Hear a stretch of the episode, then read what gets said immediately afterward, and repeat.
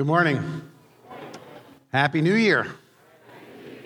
As I reflected upon the song we just sang, you know, we have New Year's resolutions, right? And New Year's resolutions are meant to inspire people to move towards the person they want to be. Of course, in our culture, we have re- predictable, reoccurring themes every year. January, they say the gyms pack out and everybody's signing up for weight loss. How cool would it be if our goal would be just to worship this great God?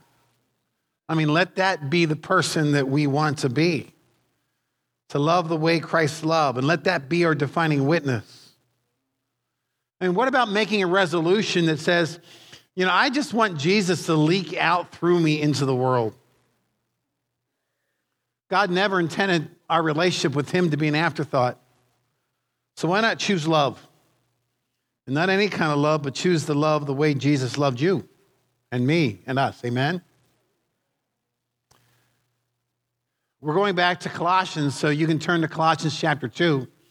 We did Colossians 1 this fall. As you're turning there, I remember growing up at least a little bit on how to ride a bike. I remember more teaching my kids how to ride. And you know, at first, it was completely unnatural. There was the training wheel stage. Then there was a stage where you took them off and the front wheel would wobble back and forth, trying to pedal and steer at the same time. You know, sometimes they would kind of go into a tree. Somewhere along the way, we all wrecked. Amen. But you know, eventually with practice, you learned how to ride. And after practice and riding, you would just climb on and you wouldn't even think about it. You would just ride. As we're going through our book Colossians, we're going to be learning a lot of different stuff we have and we are going to. And the challenge that Paul gives to us is to live differently. And it's sort of like riding a bike. At first, we need training wheels. And when the training wheels come off, it's wobbly because it just doesn't feel natural. And we get banged up a lot because it's counterintuitive. It's a counterculture to the way we were raised, the way we thought, the lies, and everything coming at us constantly. So at first, it just does not feel and seem normal. But after a while, you kind of just know how to do it. So I want to encourage you as we continue through Colossians, just keep practicing. You will get the hang of it. You know, Paul writes these words in Philippians chapter 4. You can see them on the screen.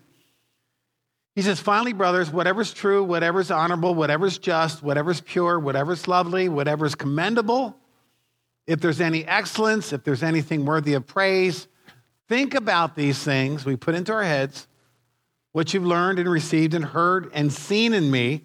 So he is practicing what he preaches. Then he says this practice these things. Now, I hope you understand that when he says practice these things, it's not always in our psyche and makeup to think about what's honorable, to think about what's just, to think about what's pure. Our minds kind of go off in different directions, don't they? Especially when we encounter difficult circumstances or situations that we feel really are not just in our cause. But Paul says, listen, as a follower in Christ, I want you to practice these things. And as a result, the God of peace. And there's another way to translate that it's God's peace will be with you. He gives us peace in the midst of often very difficult circumstances. So, the passage we're going to look at this morning is the first five verses of Colossians chapter 2. And Paul's going to talk about some things we need to practice. And I want you to think about two concepts as we go down through this that help us understand this passage. I want you to think about a guard, you know, someone who guards things. And I want you to think about a gardener. A gardener is a farmer, is someone that cultivates so things are encouraged to grow. So think about those two word pictures as we go down through this passage. Look at verse 1. Paul writes, For I want you to know how great a struggle I have for you and for those at Laodicea and for all who have not seen me face to face.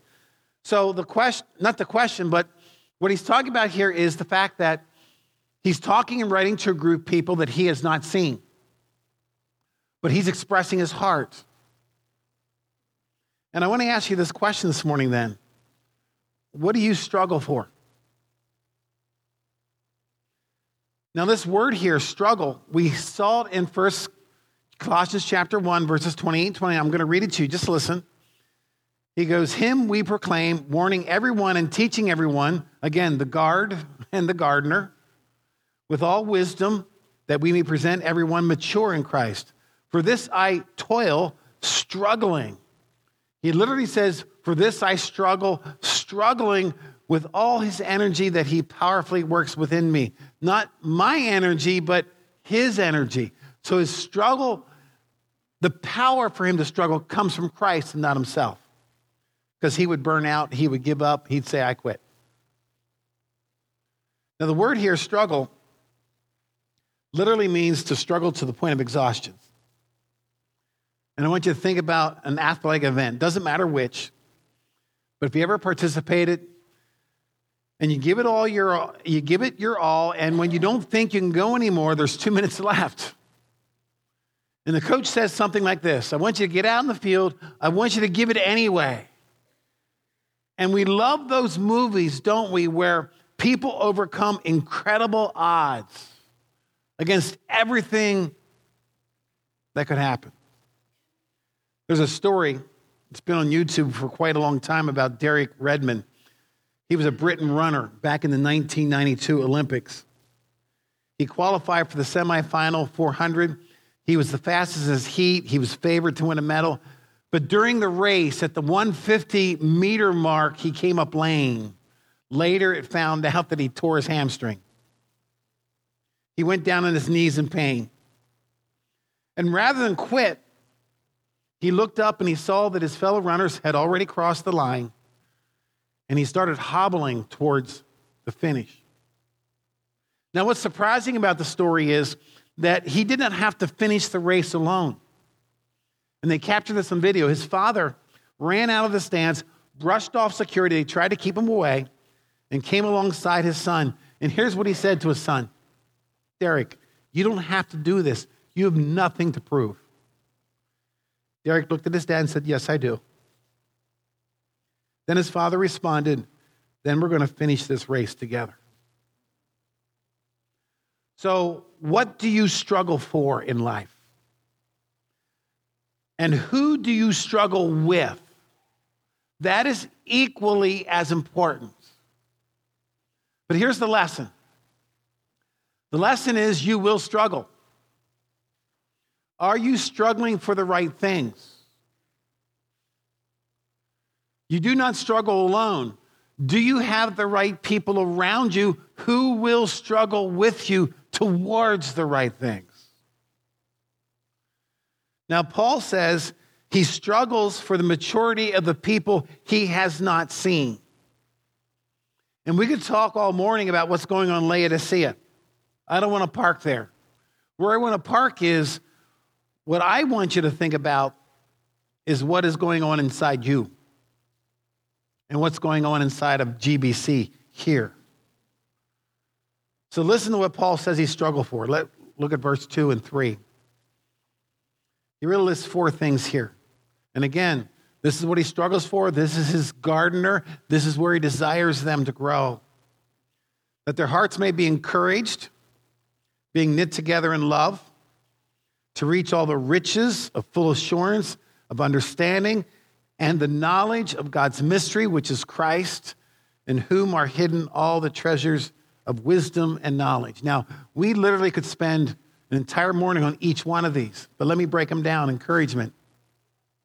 This is not flattery, this is not compliments. Encouragement is a concept that moves people to who and where God wants them to be. Encouragement doesn't mean that we're not going to have to say difficult things. But encouragement is always done in the context of story and relationships. Encouragement is where we genuinely seek to help the other person to achieve their God given design and potential. There's a business book I have on my shelf. It's called The No Complaining Rule. I remember giving it to a board at a church I was at one time, not this church. And uh, the one guy came to me afterwards and says, I'm not going to read this. Why? He says, You're just trying us, you're just trying to get us not to complain about you. I says, read the book. That's not what it's about. It's a story about how a workplace was transformed by a simple rule. They decided they weren't going to complain. Now, it didn't mean they couldn't express their disagreements. It didn't mean that they didn't have tension over new ideas. But it took what James chapter 5 verse 9 said, do not grumble. Now, you know better than anybody else whether you have this tendency, and you know what you have this tendency towards. I think a great New Year's resolution would be decide not to complain or grumble what you normally complain and grumble about. It's real quiet when I said that. Encouragement. Then he talks about unity of love. You know, love is the binding force. It's not the kind of love that we're accustomed to. It's love given by Christ, it's love empowered by the Holy Spirit. It's a love that's not dependent on our circumstances, it's a love that's not self centered. I talked about this last week in the entire message, so I encourage you, if you want to find out more about this, go back and listen to last week. Then there's enrichment. I mean, look at the beautiful words in this passage to reach all the riches of full assurance in whom are hidden all the treasures. It's understanding what we have in Christ. It's understanding what we sang about, how great is our God. It's understanding the blessings, the inheritance. It redefines riches. I know we all get excited about money here, but this is far beyond any kind of money or material things that exist. So Paul says, I want you to understand how Christ enriches your life. And then he talks about enlightenment. You look at the key words wisdom, understanding. There's the mystery, which is Christ. And we'll hear more about that in sermons to come. But here's what Paul's saying I want to help you grow in these four areas.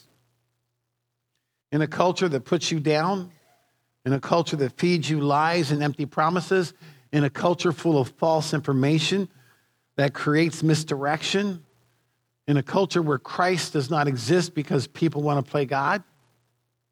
I know that sounds like our culture, doesn't it? people without Christ have similar habits, don't they? Similar defaults.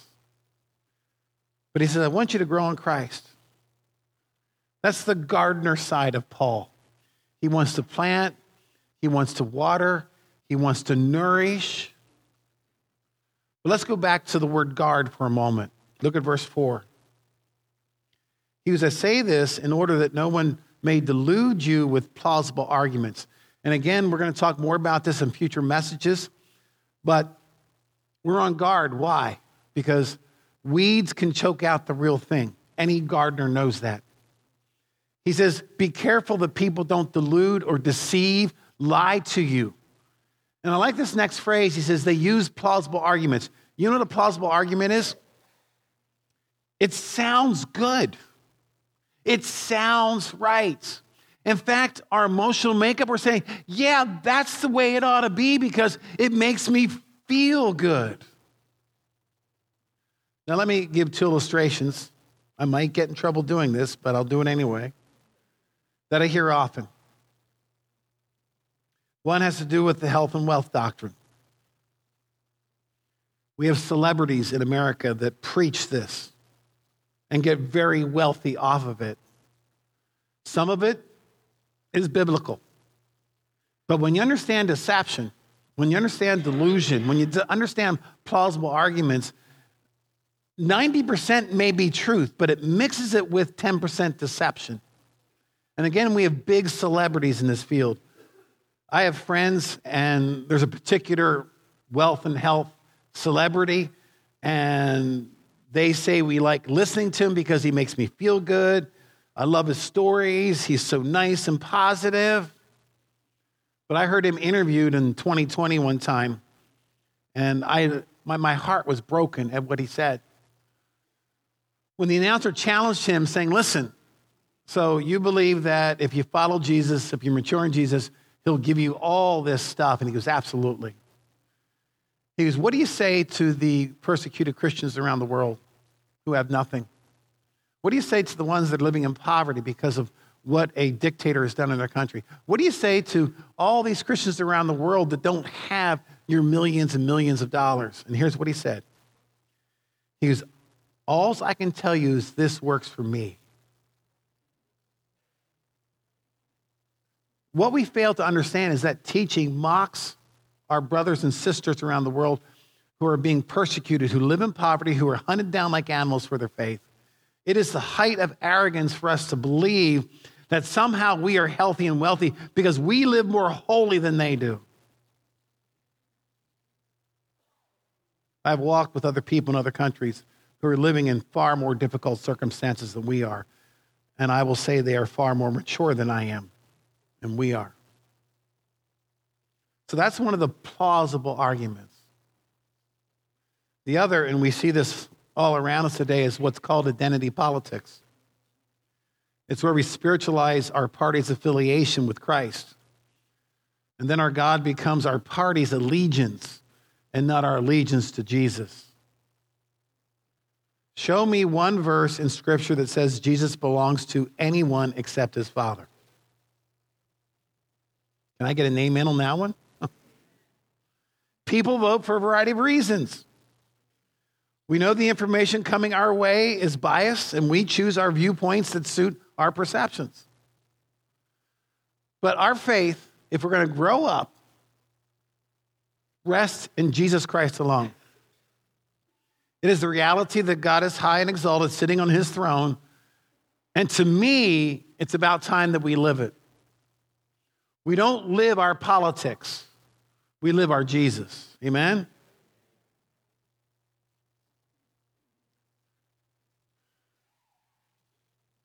People are seeking something and someone different. Far too often, though, when people come to church, they simply get a religious version of the world.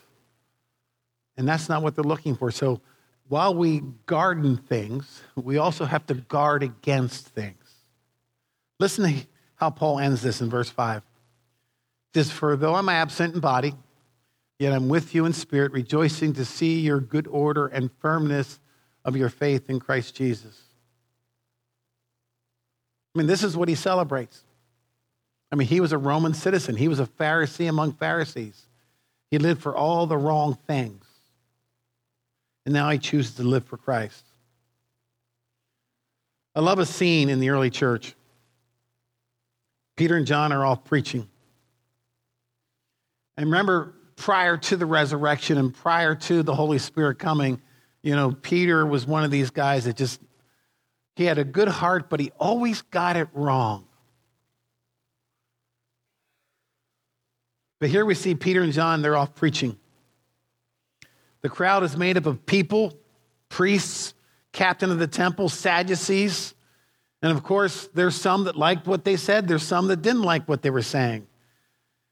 And so the people in authority had them arrested, and they said, We'll throw them in prison for a night. Maybe that'll change their mind. Maybe that'll deter them, take some of the wind out of their seams. And next day, they bring in all the big shots. It's called the council.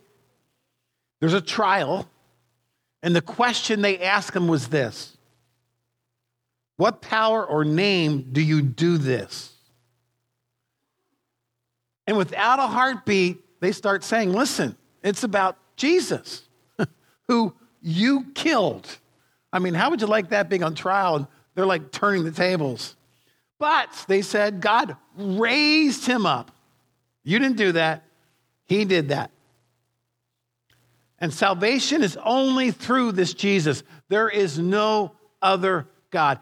He cut right through all their plausible arguments and then it says this in Acts chapter 4, verse 13, verse 13. I love this. It says, Now, when they saw the boldness of Peter and John and perceived that they were uneducated common men, they were astonished. But here's the phrase that I love. And they recognized that they had been with who? Jesus. Now, the end note of that is that 5,000 people accepted Christ that day. Um,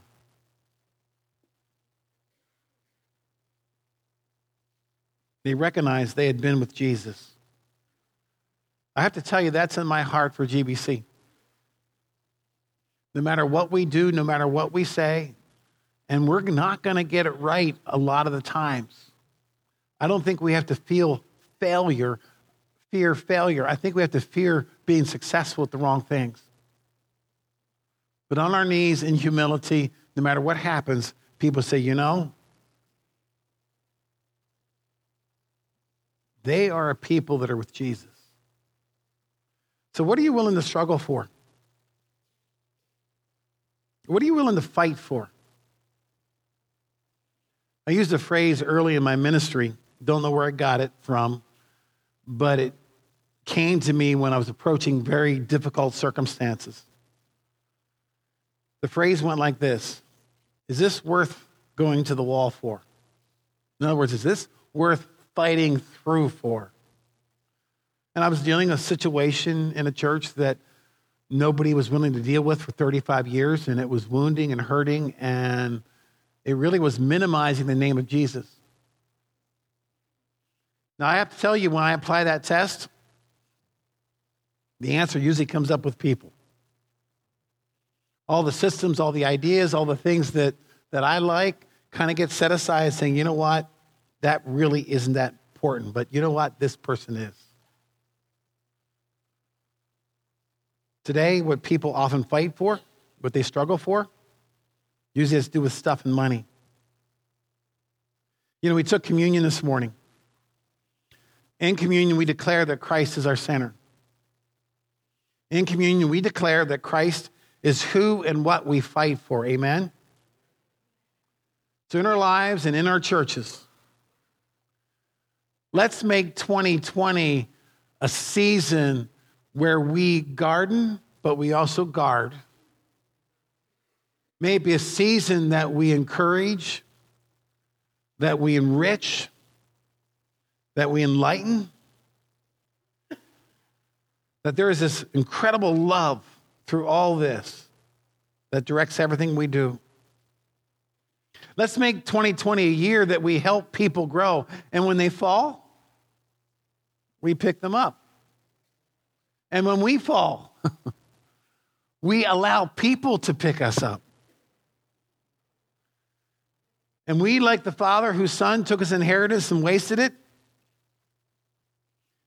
and we decided to come home for all the wrong reasons, what did the father do? He welcomed him with open arms. Amen? I'm going to call the worship team up. We're going to close with a song. Really reflects again upon the greatness of our Lord. But as they do that, let me pray for you. Father God, we celebrate this morning your love for us, your greatness. We've sung about that. We practiced that through communion. I pray as 2020 begins and as we navigate, may we become a church that reflects your Son. May people look at us and whether they agree or disagree, whether they're angry at us or whether they love us, may they all confess that, you know what, these people act a lot like Jesus. I pray that your word becomes true. I pray that we guard against the false teaching that is often so prevalent in our culture. And I pray for your spirit just to invade our minds and our hearts that we end up doing things far beyond that we are humanly capable of. And when we are struggling, when we're ready to give up, you just empower us to push through and to finish whatever needs to be finished. Thank you, Jesus. We celebrate your love and your greatness. We pray these things in the name of in your name, which is a name above every name. And everyone said, Amen.